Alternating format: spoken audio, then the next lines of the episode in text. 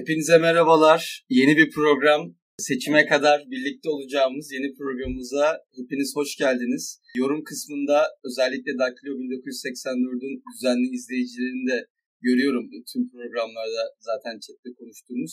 Umarım bizim kendi kitlemizin de seveceği, ilgisine mazhar olacak bir program sizlere sunabiliriz.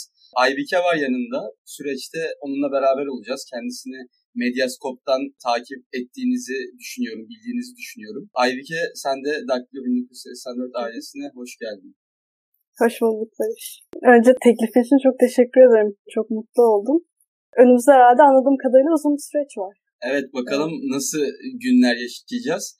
Şimdi hemen yayına İlkan'ı davet etmek istiyorum. Aslında biz hem İlkan'a bize hayırlı olsun programına hani kendi aramızdan biriyle başlayalım dedik. Şöyle bir durum oldu. Biz bu programda seçime dair o hafta yaşanan olayları ya da seçim sürecinde konuşmamız gereken sandık güvenliği olsun, adayların belirlenmesi olsun, kampanyalar olsun tamamen buna odaklı bir program belirledik. Aslında bu programı yapmamızın amacı da daha bu programın ilk bölümünde kendini kanıtladı. Çünkü 1-2 saat önce Kılıçdaroğlu bence çok kritik olan bir video yayınladı. Ve normalde anketleri ve altını masayı konuşacağız ama önce onunla başlamak istiyorum. Çünkü İlkan kendi yorumunu yapacaktır. Ama ben şöyle bir giriş yapmak istiyorum. Hepinizin bildiği gibi 2 saat önce Kılıçdaroğlu zaten çok sıklaştırdığı bir tarz olan kamerayı karşısına alıp bir olaya derinlemesine girme ve bununla ilgili bir çözüm sunma propagandasını yaptı. Ama bu bankalara ve işte bankaların bir takım tefecilere borçları devretmesine yaptığı eleştiride çok kritik bir cümle kullandı. Şimdi o cümleyi ben okumayacağım ama kısacası diyor ki siz diyor sürekli bir diyor Kılıçdaroğlu propagandasıyla karşı karşıya kalıyorsunuz ve bunları yalnızca AK Partililer de yapmıyor. AK Partili olmayan bir takım sermayedarlar, onlara bulaşmandan rahatsız olanlar, AK Parti gitsin ama düzen değişmesin diyenler, yeri geliyor anket şirketleriyle, yeri geliyor basın kuruluşlarıyla benim üzerime bir Kılıçdaroğlu algısı yapıyor, bunun da farkındayım diyor. Şimdi bu açıklama şu yüzden kritik. Özellikle anket şirketi kısmını ele alalım. Hangi durumlar Kılıçdaroğlu'nu zorluyor ve sıkıntı içine sürüklüyor? İşte 2 tane temel durum var. Birincisi İyi Parti'nin oylarını çok yüksek çıkaran bazı anket şirketleri var. Diğer anket şirketlerinden farklı olarak. Bu tabii ki CHP ve Kılıçdaroğlu'nu zor duruma sokuyor. Çünkü işte CHP'nin yerinde saydığı, hiçbir ilerleme kaydedemediği, tam tersi bu sürecin İyi Parti'ye yaradığı bir süreç ortaya koyuyor. İkinci bir durum Mansur Yavaş'ın ve İmamoğlu'nun ama daha çok Mansur Yavaş, yani Mansurcular diye bir kitle oluştu çünkü son kaç ayda. Kılıçdaroğlu'nun yaklaşık 7 puan yani 4 ila 8 puan önünde çıkması seçimde Erdoğan'ın karşısında sorulduğu anketlerde. Şimdi bu aslında orada anketlerle bir şey yapılıyor ve Kılıçdaroğlu algısı var denilen algı bu. Kılıçdaroğlu diye seçime gidilirse ya kötü bir zafer kazanılacak ya da kaybedilecek. Şimdi Kılıçdaroğlu'nun bilinçli yapıldığını söylüyor ve hatta diyor AK Partililer dışındaki birileri de yapıyor bunu. Şimdi İlkan ben sana topu attım buradan. Ne anlamalıyız bu açıklamadan? Hatta İyi Parti ile bu konuşulan gerginliğe falan bile bağlayabilirsin yani oradan. Var mı yok mu bilmiyoruz yani. Bir defa programınız için Aybike, tabii senin de programın için tebrikler. Aybike hoş geldin bu arada. Seni de aramızda görmekten çok mutluyuz. Umarız sizler de bizim programlarımıza konuk olursunuz. Bekliyoruz bu arada. Hızla analiz etmeye çalışalım. Birincisi Cumhuriyet Halk Partisi'nde biliyorsun Kemal Kılıçdaroğlu Cumhuriyet Halk Partisi'nin en azından kimi konulardaki politikalarını değiştirdi. Kadrolarını değiştirdi. Kılıçdaroğlu bu kadroları, politikaları değiştirdiği zaman da şöyle bir durum var. Partinin ana kitlesi için bunların bir bedeli var. Yani nedir bedeli? Başarılı oldukça Kılıçdaroğlu'na bir kredi açılır. Başarısızsa o kredi kapanır. Sonuçta Cumhuriyet Halk Partisi mesela HDP ile bir ilişkisi vardı. Eski ilişkisinden farklı bir ilişkisi vardı. Evet bu ilişki, yani yeni ilişkisi de böyle HDP'nin hani o konuda da abartılı yorumlar var yani. HDP başka bir parti yani. Yani CHP asla o şey olamaz. O da bir absürt yorumdu ama yani en azından eski CHP pozisyonu değildi. Veya atıyorum işte Kürtlere yaklaşımı biraz CHP'nin daha farklı hale gelmişti. Kürt hareketlerine yaklaşımı daha farklı hale gelmişti. Ama sonuçta olarak baktığınız zaman da Cumhuriyet Halk Partisi son seçimlerde son 30 yılın, son 40 yılın en büyük yerel seçim zaferini kazandı. İşte bunun sonucunda şu var, Kılıçdaroğlu'nun yaptığı politikaların zımni onayı anlamına geliyor. Yani siz aslında partinizi, şöyle bir durum var, daha küçük, yoğun bir yapıda mı tutarsınız? Yoksa daha büyük ve daha seyreltilmiş bir yapıda mı tutarsınız? Yani daha genişlemiş bir yapıda mı? İşte bunlar tercihler meselesi. Hakikaten partinin ideolojik katı çizgisini seyrettiğiniz zaman partiyi büyütebilirsiniz. Genel olarak kabul görebilirsiniz. Burada Kılıçdaroğlu'nun yaptığı şey biraz bir ideolojik katılığı birazcık daha seyreltiyordu. Nedir bunlar? İşte Sezgin Tanrıkulu çizgisini parti içerisine katıyordu. İşte atıyorum Barzani ile belli temaslar kuruluyordu. Buna benzer işte çeşitli insan hakları bağlamında hareketler oldu Kılıçdaroğlu'nun. Şimdi fakat bu ideolojik seyretme denebileceğimiz şeylerin resmen seçimlerde sonuçlarını gördüler. Şu an o açıdan Kılıçdaroğlu için Cumhuriyet Halk Partisi'nin kendi oyu bu seçimde olmadığı kadar önemli. Çünkü daha önceki seçimlerde Cumhuriyet Halk Partisi kendi oyu o kadar önemli değildi. Ne açıdan önemli değildi? Cumhuriyet Halk Partisi'nin pozisyonu şuydu. Aman HDP barajı geçsin, aman İyi Parti işte seçimlere katılabilsin, aman şu olsun. Yani CHP'nin kendi oyunu CHP'de çok önemsemediği bir dönemler oldu daha önceki seçimlerde aslında. Fakat bu seçimlerde Cumhuriyet Halk Partisi'nin kendi oyu gayet önemli Kemal Kılıçdaroğlu için. Yani Kılıçdaroğlu'nun başarısı ya da başarısızlığı CHP'nin kendi oyuyla ilk defa ölçülecek. Yani mesela Cumhuriyet Halk Partisi geçen seçimde ne kadar oy aldı? %22 oy aldı. Yani esasında iyi bir oy değil baktığınız zaman CHP standartı. Ama o seçimde HDP barajı geçti. İyi Parti %10'u buldu, %9'u küsur. Hani o şekilde bir izahat en azından kendi içinde bir izahat oluşturulabildi. Fakat bu seçimde mesela %22 olursa bir başarısızlık anlamına gelir. Çünkü artık başka bir düzlem var, başka bir bağlam var. Baraj %7'ye inmiş durumda gibi şeyler söylenebilir. O yüzden Kılıçdaroğlu her yaptığı eylem en azından şu var, belli ölçülerde bir oy oranıyla da ve seçim başarısıyla da kanıtlamak zorunda. İstanbul seçimlerini mesela Cumhuriyet Halk Partisi kaybetmiş olsaydı diyelim. %2 oy farkıyla Cumhuriyet Halk Partisi'nin kaybettiğini düşünüyorum İstanbul seçimleri işte. Binali Yıldırım %50 aldı. Ekrem İmroğlu %48 aldı. İşte Ankara'da da işte diyelim Sayın Özal %49 aldı. İşte Mansur Yavaş da 49 aldı ama 10 bin oyla fark etti. Yine yenildiğini düşünelim. Biz neler okuyacaktık? İşte HDP ile yakın ilişki kurarsanız zaten böyle sonuçları olur diye böyle uzun uzun analizler okuyacaktık. Şimdi biz o analizleri okumadık. Dikkat edin. Okumadık o analizleri. Yani o analizler yok. Şimdi o analizleri yazacak insanlar fakat orada.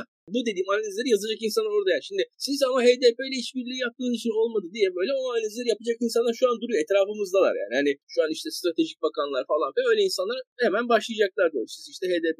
Fakat ki işte hemen örnekler verecek işte 91 seçimlerindeki HEP'le ittifaktan da işte ders almadı bak aynı şeyi 2 defa yaptı falan diye tek tek söylenecekti.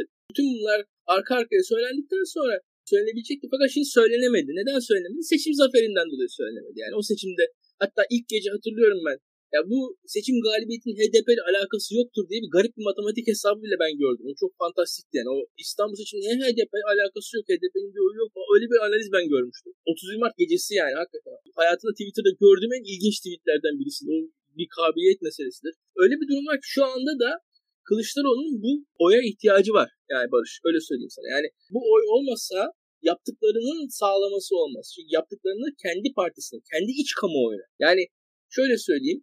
Aile içerisinde ben bir şeyler yapıyorumdur. Herkes tarafından yani bir destek verilir ama sonuçlarına göre değerlendirilir yaptığım eylem. Yani açıkçası tamam yapıyorsun, yanındayız, işte oğlumuzsun, kardeşimizsin, abimizsin falan denir ama bir de neticelere bakılır, ona göre değerlendirilir. Şimdi Kılıçdaroğlu'nun da elindeki neticeler şu an için anketler. Ve anketlerdeki oluşturulacak algı Kılıçdaroğlu açısından önemli diye düşünüyorum. O yüzden de benim tahminim, yani mesela bugün öğlen vakti bu Orijin'in anketi online ortamlara düştü. Şu gözüküyor ki o tarz anketlerden etkilenmiş. Yani ben dinleyenler için hatırlatalım bu arada. İyi Parti %22 gözüküyor. AK Parti %28, MHP %6 ama İyi Parti %22 gözüküyor. CHP'de %25 gözüküyor. Orijin'in yayınladığı anket. Aynen öyle. Bir de ya öyle o anketlerde genelde şey var. İşte Sarıgül'ün partisi falan ciddi bir oranında gözüküyor. O enteresan bir şey. Neyse mesele o da değil de ya bu tarz anketlerin yarattığı bir havaya karşı bir reaksiyon, bir tepki olduğunu görebiliyorum ben. Ve burada şu açık net, muhalefet medyasının barış arkasında bir maddi güç çok biliyoruz. Ve maddi güç olmadığı için aslında da yönlendirilmesi kolay bir medya. Yani kimin gücü yüksekse, kimi o anda bastırırsa aslında muhalefet medyası o tarafa doğru yönlendirebiliyor. O an inisiyatif alan muhalefet medyasını yönlendirebiliyor şu an görebildiğimiz kadarıyla. Evet, biz şimdiye kadar genelde iktidar medyası tartıştık. İktidar medyasına dair yorumlarda bulunduk ama aslında şu anki medya sistemi varlığıyla sorumlu bir şey, yapı. O yüzden de doğal olarak manipülasyona açık bir yapı. Orada da şu an kendisi ortaya çıkarak, kendisi açıktan tavır alarak, biraz sert tavır alarak aslında kendince manipülasyonu kendisi açısından önlemeye çalışıyor diye düşünüyorum. Burada Cumhuriyet Halk Partisi'nin bir pozisyonu var. Bu pozisyon şöyle söyleyelim. Geçen seçim itibariyle işte Türkiye'de 11 Büyükşehir Belediyesi'ne sahip. Türkiye'deki baktığınız zaman temel muhalif alternatif medyaların ana taşıyıcı kitlesi Cumhuriyet Halk Partili. Bunu da görmek zor değil. Bunun haricinde belli ölçüde örgütlenmesi, teşkilatı falan muhalefetteki en güçlü yapı. Fakat işte bu yapının tartışılması, bu yapı da ister istemez Cumhurbaşkanı adayının belirlenmesi sürecinde ortaya konuluyor. Yani Kılıçdaroğlu bu yapıyı kendi artısı olarak ortaya koymaya çalışıyor. Ben Cumhuriyet Halk Partisi yapısıyla beraber burada adayım diyor. Buna karşın diğerleri de Cumhuriyet Halk Partisi'nin zaten oyu %22, zaten %20 küsürlerde çok da önemli bir oyu yok. İşte atıyorum HDP'nin oyu da öyle kayda değer bir oy değil. Zaten baktığınız zaman muhalif sol oyların toplamı %30'un altında diye böyle bir analizle beraber gelip iktidar için daha ziyade bir sağ alternatif gerekir diye bir yorum yapılacak diye düşünüyorum burada. Bu tartışmaların olduğunu düşünüyorum ki zaten altılı masayı falan daha soracaksın. Onunla da belki konuşuruz. Yani orada en son toplantısında işte hatırlıyorsun tek aday konusunda bir uzlaşma çıktı ama adayın kimliği konusunda bir uzlaşma yok. Ben Sayın Akşener'in Cumhurbaşkanı adayı değilim açıklamasını saygıyla karşıladım ama ilk günden beri benim gözümde adaydır Sayın Akşener.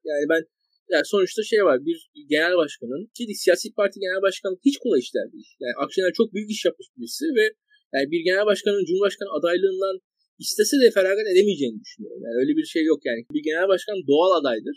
Akşener'in aday olmaması alternatiftir, öyle söyleyeyim. Yani benim için, benim gözümde Akşener adaydır zaten. Hani her kişi aday olarak başlar yani. Mesela Ali Babacan da adaydır. Yani aday olmaması demek aday değil çünkü şu sebepten deriz. Çünkü adaylığı için bir sebebe gerek yoktur. Bir genel başkan Cumhurbaşkanı adayıdır yapısı itibariyle. Yani Kılıçdaroğlu aday olmaması bir haberdir. Meral Akşener aday olmaması bir haberdir. Oysa aday olmaları bence haber de değildir yani. Onu da söylemek de. Yani Ali Babacan aday olmaması. Ali Babacan niye aday olmamış? Atıyorum Meral Akşener niye aday olmuş? İşte Meral Akşener ben başbakan olacağım. Ali Babacan belki ekonomik. Yani o tarz bir açıklama, o tarz bir izahatla ancak işte Kılıçdaroğlu için atıyorum ortak aday falan bir başka bir hikayeyle izah edilebilir. Ancak izah edilebilecek şeydir aday olmamaları. Aday olmaları normal olanıdır zaten. Ve bu arada Kılıçdaroğlu'nun açıklaması konusunda senin soruna tekrar geleyim. Soruma böyle kısa bir cevap, yani net bir cevaba bağlasana. Evet. Ya muhalefet iki iktidar savaşının net bir yansımasını orada görüyorum. Şu anki aday tartışmalarının net bir şekilde sertliğini orada görüyorum. O tartışmaların bir ucu bilmiyorum, bence İyi Parti'ye uzanıyor. Belki Mansur Yavaş'a uzanıyor. Emin değilim. Yani orada onları görüyorum kendi adıma. Tabii bunlar spekülasyon. Açık net söylenmiş bir şey yok. Açık net söylenmiş sözler yok şu aşamada. Ama evet, belli ki karşılıklı herkes kozlarını oynayacak. Çünkü şunu biliyoruz Barış. Türkiye'de biz yaşadık. Bilmiyorum, senin yaşın müsait aslında. Evet, yani senin de hakikaten yaşın müsait olduğu bir şey söyleyeyim. 2007 seçimlerinde Doğru Yol Partisi ve Anavatan Partisi bir ittifak yaptılar ve Demokrat Parti olarak seçime gireceklerdi. Ve kayda değer bir oy oranı. Kimi anketlerde %20'lere kadar çıkan, kimi anketlerde %12-13 gözüken, kimi anketlerde bayağı bir ankette %15 civarı gözüken kayda değer bir oy vardı. Çünkü insanlar Mehmet Ağar gibi o zaman güçlü bir figürün ve Erkan Olmcı gibi genç ve hem de bakanlık yapmış tecrübeli bir figürün, Milli Eğitim Kültür Bakanlığı, daha öncesinde Turizm Bakanlığı yapmış Anavatan Partisi. Sonrasında yani hem seküler hem dindar karakteri olabilen bir orta karar bir figürün yan yana gelmesi bir heyecan yaratmıştı o sıralarda ve o ikisi anlaşamadılar. Aday listelerinde anlaşamadılar.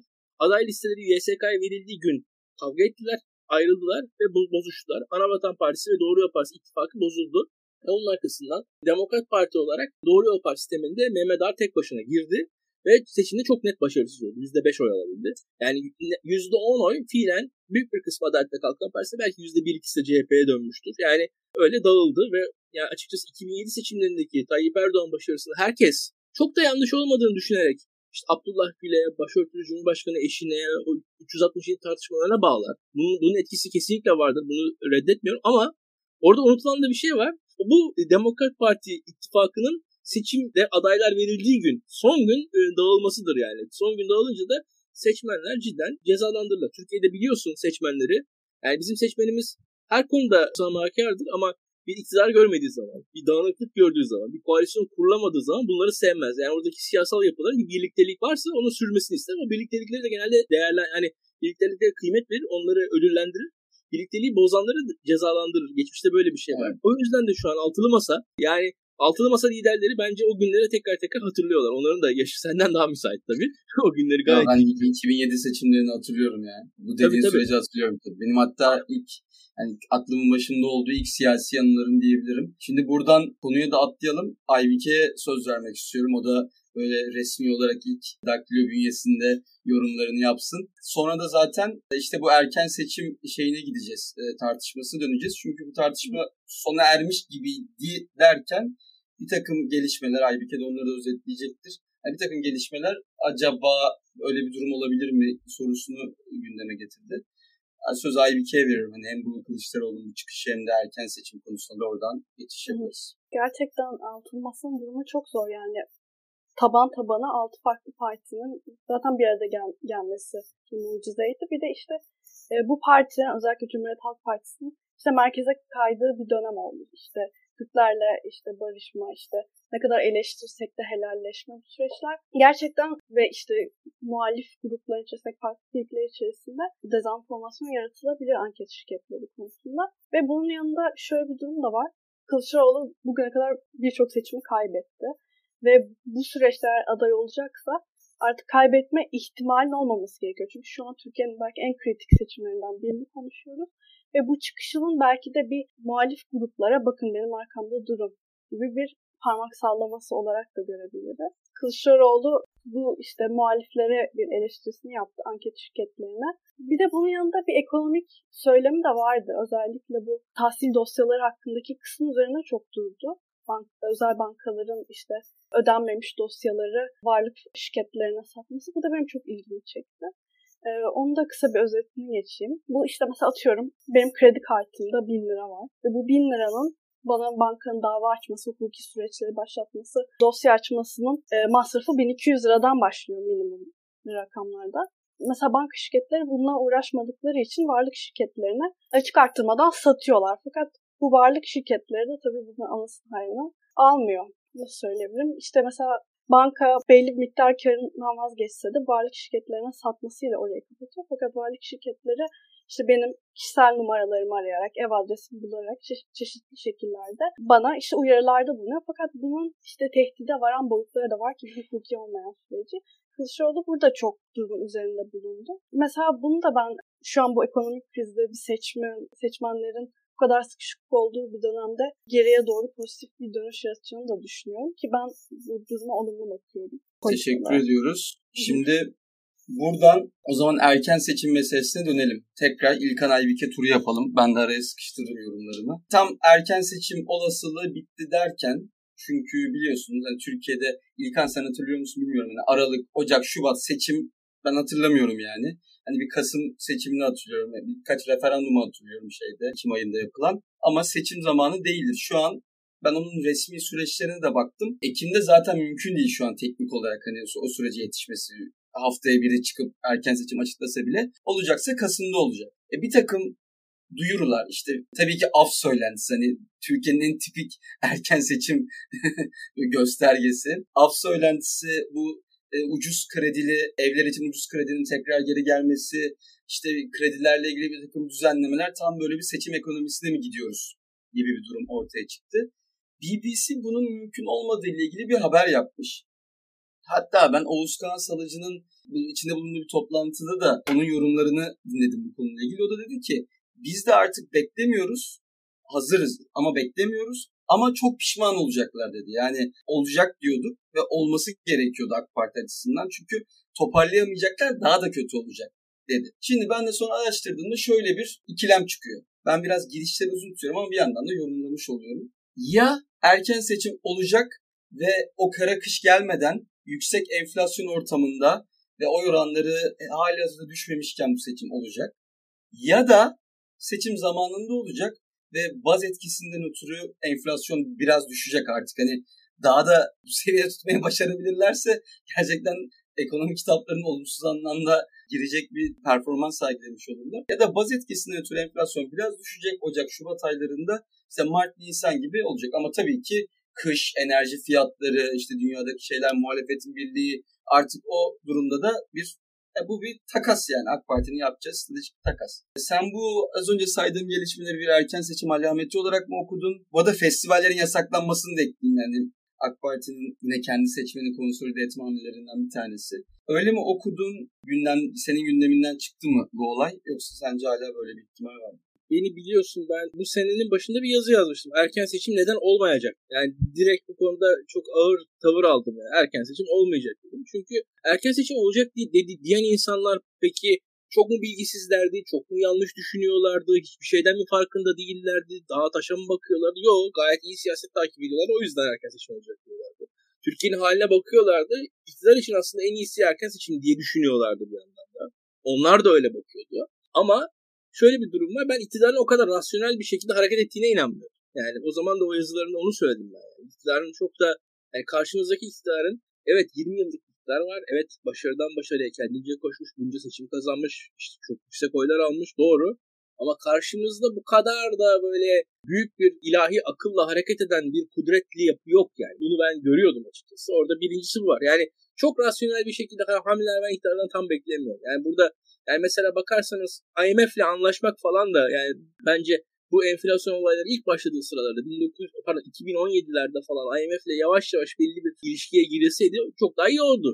İyi olurdu şu anki ekonomik durum için. Ama tercihlerini böyle yaptılar. Bu da hiç şaşırtıcı değil bence. Burada ben iktidarın kendisi açısından rasyonel hareketler yaptığını düşünmüyorum. Oğuz Kansalcı haklı. Şu anda ekonomik durum bence çok daha kötüye gidecek. Yani buradaki yabancılarından gelecek günübirlik paralarla falan bu iş düzelmez. Artı enflasyonda da şunu söyleyeyim. Yani baz etkisi falan filan geçin bunu. Bu çok daha ağır bir enflasyon dalgası gelebilir Türkiye'de. Çünkü şu anki hükümetin enflasyonla mücadele edecek bir iradesi yok. Ne yazık ki enflasyonla mücadele zor bir şey.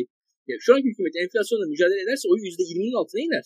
Yani bunun makul tarafı yok yani hükümet açısından. O yüzden hükümetin enflasyonla mücadele edemeyeceğini gördüğüm için ben 3 haneli enflasyonları da söylemiştim geçen sene. O zaman da ya işte sen bunun uzmanı mısın falan diyenler olmuştu. Hatırlıyorum Kasım ayında falan yani gene bu yayınlarda söylemiştik. Çok da bunları da böyle çok aşırı biliyoruz falan diye de değil yani.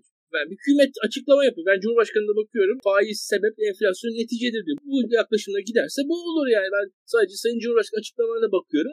Ben onu takip ediyorum. Çok da derin kulisler falan filan bilgiler yok yani. Oradan gördüğüm şeyler bunlar. İşte Sayın Cumhurbaşkanı diyor işte enflasyon böyle oluşur. Öyle yapıyor. Ekonomi politikasını uyguluyor. Onun dışında şunu biliyor.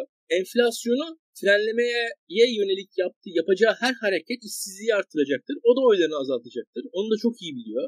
O yüzden de şu an bence ben hükümetin samimi bir şekilde enflasyonla mücadele edebileceğine inanmıyorum. Bu etme kabiliyetinin olduğunu düşünmüyorum. Çünkü enflasyonla mücadele yani biraz acı olacak ama dünyanın her yerinde zor bir şey, pis bir şey. Enflasyon eroin gibi. Yani enflasyon bir uyuşturucu gibi bir olgudur. Enflasyon çünkü aramızda matbaası olan yok. Bir tane Tayyip Erdoğan'ın var matbaası. Sonuçta parayı o taraf basıyor. Yani enflasyondan karlı çıkan yer orası. Enflasyonun işine geldiği yer orası. Onu düşünmek lazım. Şu anda parayı kim basıyor? Ben basmıyorum. Benim bir matbaam yok. Yani kalpazan değilim. Şimdi enflasyondan kim karlı çıkar? Yani enflasyon herkes diyor bu süreçten kim karlı çıktı? Valla parayı basan karlı çıktı. Öyle bakacaksınız. Ya, o parayı basanın verdikleri karlı çıktı. Parayı verdikleri karlı çıktı aynı zamanda. Yani enflasyondan kim karlı çıktı? Herkes işte yani bazıları enflasyondan daha iyi korundular. Daha zenginler daha iyi korundu. En zenginler bence paralarını yurt dışına çıkarttı. Onun bir altı emlak konut aldı. Onun bir altı işte hisse altın araba aldı. Onun bir altı artık bizim gibi baklagil falan stokladı. Yani en sonunda ya baktığın zaman enflasyon bunlar karlı da çıkmadılar. Bunlar şey haline geldiler. Yani en fazla korunmaya çalıştılar. Enflasyondan karlı çıkan matbaası olandı. Hükümet bu karını bırakır mı? Hiç zannetmiyorum. IMF ile dün anlaşmayan bugün de enflasyonla ben hükümetin yani samimi şekilde mutsuz olduğuna bile inanmıyorum. Çünkü enflasyon Türkiye'de %10'lar seviyesinde. Yani Türkiye gibi biraz bir illegal ekonominin olduğu, zaten büyümeye ihtiyacı olan bir ülkede biraz enflasyon olur. Burası mesela Almanya gibi, İzlanda gibi, İsveç gibi falan bir ekonomi değil. Burada enflasyon yıllık %2 olsun falan çok rasyonel bir hedef bence değildir. Ama %8-10 civarında bir ara enflasyon gidiyordu. Oradan sonra birazcık daha hükümet gaza bastı. Zaten herkes orada hissetti durumu. %18'ler seviyesinde birkaç yıl yaşadık hatırlarsın. O zaman da insanlar tartışıyordu. Ya aslında biraz %18 değil 25 mi 30 mu 40 mu falan tartışılıyordu. Orada birçok kişi şunu söyledi. %10'lar da esasında enflasyon için ideal seviyenin üstüdür. Ama %10'ları tutabiliyorsunuz. %20'lere geldiğiniz zaman 20-25 arasında git gel olduğu zaman orada bir yerden sonra mücadele etmeniz lazım. Yani uzun süre %20'de durursa yukarı doğru bir noktada bir patlama yapma riski var. Çünkü bizde %20'deyken o şekilde hiçbir şekilde fren mekanizması çalıştırılmadı. Hükümet kendisine çok güveniyordu ve bir şekilde enflasyon riskiyle karşılaşmayacağını umuyordu. Şu anda da söylüyorum enflasyonun 3 tane temel türevi vardır, etmeni yani değişkeni vardır, arkasında taşıyıcısı vardır. Birincisi üretici fiyatları endeksi, ikincisi kur, Üçüncüsü atalet. Atalet yani eski enflasyon. Yani şu anda geçmiş enflasyon %80. Bizim gelecek enflasyonumuzun ne kadar olduğunu en önemli göstergelerinden biridir. Geçen sene bu geçmiş enflasyon %25 falandı ve %80 oldu. Şimdi arkada %80'lik bir ittirimeyle geliyoruz. Yani o atalet, yani şöyle düşünün, arkamızdan bizi kovalayan bir çığ düşüyor. Çığda arkamızdan gelen o kar yığının büyüklüğü çok da artmıştır da o yüzden biz daha da aşağılara, daha da derinlere doğru düşebiliriz diye düşünüyorum. O açıdan ben hele gelecek yıl o tarz bir konuda düzelme şu aşamada beklemiyorum. Yani enflasyon konusu çok zor çünkü tavır alması Tayyip Erdoğan'ın bence zor. Çünkü tavır aldığı anda büyümede sıkıntı olur. Şunu biliyoruz, her zaman büyümeyi tercih etti. Tayyip Erdoğan büyümeyi tercih ettiği tek zaman olmuştu. O da 2009 seçimleri öncesinde mortgage krizinden sonra Ali Babacan'ın başta olduğu dönemde, orada Ali Babacan faizleri arttırdı, bir şekilde teğet geçti denilen dönemde ve o da o zaman AKP'nin oylarını %49'lar seviyesinden %39'lara indirmişti, hatırlayalım. AKP yerel seçimlerde bir şaşkınlığa, yani Antalya'yı kaybetti, biraz şaşırdı falan. Ondan sonra da zaten yavaş yavaş Berat Albayrak'ın bankacılıktan siyasete doğru kaydığı, o zaman köşe yazarlığına başladı. Çin modeli önerilmeye başlandı. Zaten Gezi Parkı ile beraber Yiğit Bulut birkaç yıl önce döndü. O ara Ziraat Bankası özelleştirmiş şey oldu. Biz devlet bu işi finanse, yani bu iş artık devlet götürecek. Özel sektöre çok da güvenmiyoruz moduna geçtiler o sırada. Ve ondan sonra zaten bugünlere kadar gelen süreç yaşandı. Yani o açıdan ben hiç iyimser değilim. Dediğim gibi seçim şu anda 2023'e kalmıştır ama 2023'te de şöyle bir şey var Barış, onu da söylemek lazım. Şu an hükümetin elinde bence bunu konuşabiliriz. 2 seçim yasası var. Yani seçim hangi gün olursa, çünkü Nisan ayından önce 2023'ün olursa eski seçim yasasıyla seçime giriyoruz. Nisan ayından sonra olursa yeni seçim yasasıyla seçime gireceğiz. Hükümet bu ikisi arasında bir tercih yapabilir diye düşünüyorum. Yani hala elinde öyle bir opsiyon var ama onunla da çok erken seçim. Hani erkencik seçim falan, yani en azından artık nasıl denirse öyle bir şey olabilir diye düşünüyorum. Bu arada yorumlarla ilgili ben hepsini okuyorum.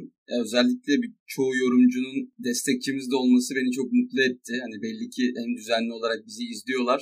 Hepsine teşekkürler. Aynı zamanda bana ve Aybike'ye kişisel hesaplarımızdan bu programda, seçim odaklı yaptığımız bu programda kimleri konuk etmemizi tavsiye ettiğiniz ya da o hafta bir gelişme olduğunda muhakkak konuşmamız noktasında ya da konu ve konuklar noktasında sizlerin tavsiyelerini dinlemeyi, sizlerin dinlemek istediği kişileri burada ağırlamayı çok isteriz. O yüzden özellikle Twitter'dan bizle iletişime geçebilirsiniz ve aynı zamanda bu programın yapımcısı da olabilirsiniz diye tekrar destekleri için teşekkür ederim.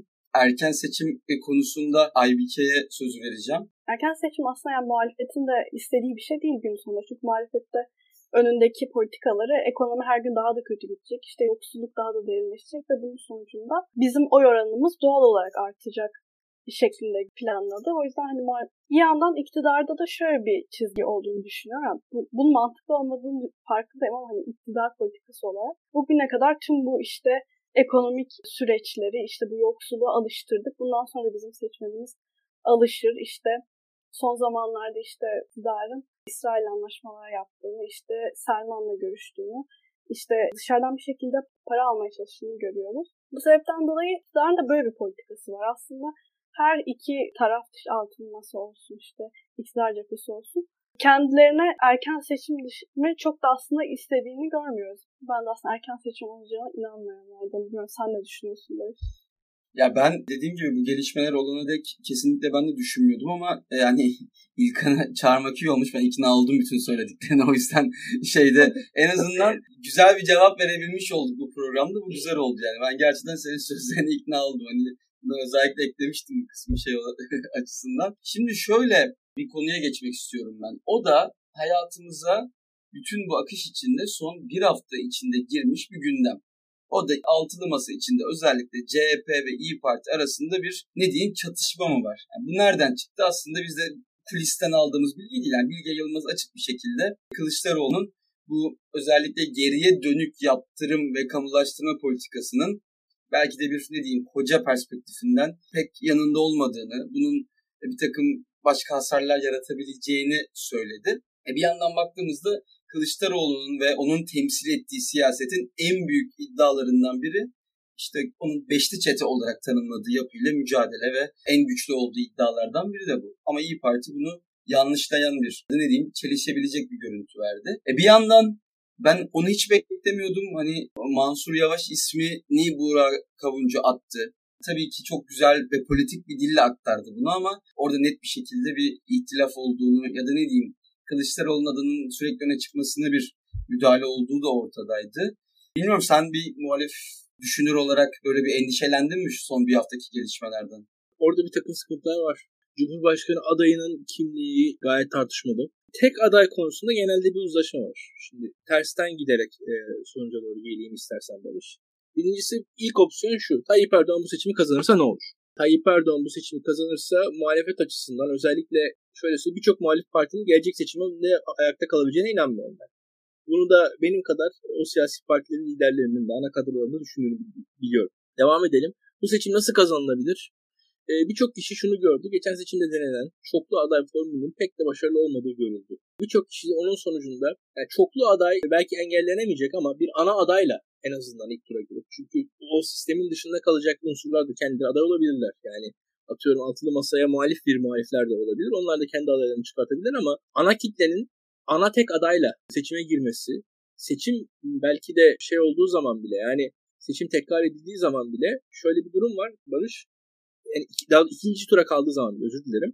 İkinci tura kaldığı zaman bile ilk turda en azından birlikte oy verme alışkanlığına sahip olarak ikinci tura geçmiş olacaklar. Çünkü 15 günde en azından sizin yani %15 almış bir partiyle %5 almışları bir araya getirmeniz falan çok kolay olmayacaktır diye düşünüyorum. Yani %10 almış, %15 almış, %20 almış, 3 adayı hep beraber toplanın %51'i alın demeniz çok da kolay olmayacaktır gibi geliyor bana. O 15 günlük süreç o iddiaya yetmeyecektir. Onu herkes görebiliyor. Bu yüzden en azından seçim ikinci tura kalsa bile hani ilk turda böyle %48-49 almış bir adayla ikinci tura geçmek daha sağlıklı olacaktır.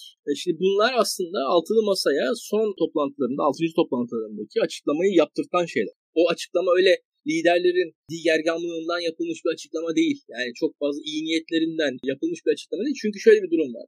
Muhalefet diyelim Barış %99 oy aldı. Yine bir cumhurbaşkanı çıkartabilecek. Yani iki cumhurbaşkanı çıkartamayacak. Şimdi o yüzden zaten birileri mutsuz olacak. Yani muhalefetin oyunu ne kadar yaparsak yapalım. Altılı masada 3 cumhurbaşkanı çıkmayacak. Yani oradan bir tane cumhurbaşkanı çıkacak. Şimdi bunun bir defa gerçekliği ortada. Herkesin ne kadar egosu olursa olsun ortada böyle bir somut realite var. Şimdi burada birincisi bir seçimin kazanılması gerekiyor. Bu çok önemli. Şart. Herkes için şart. Bunu da anormal görmüyorum bu arada. Yani hani bunu böyle bir ahlaksızlık, bir rezillik falan görmüyorum. Siyaset budur.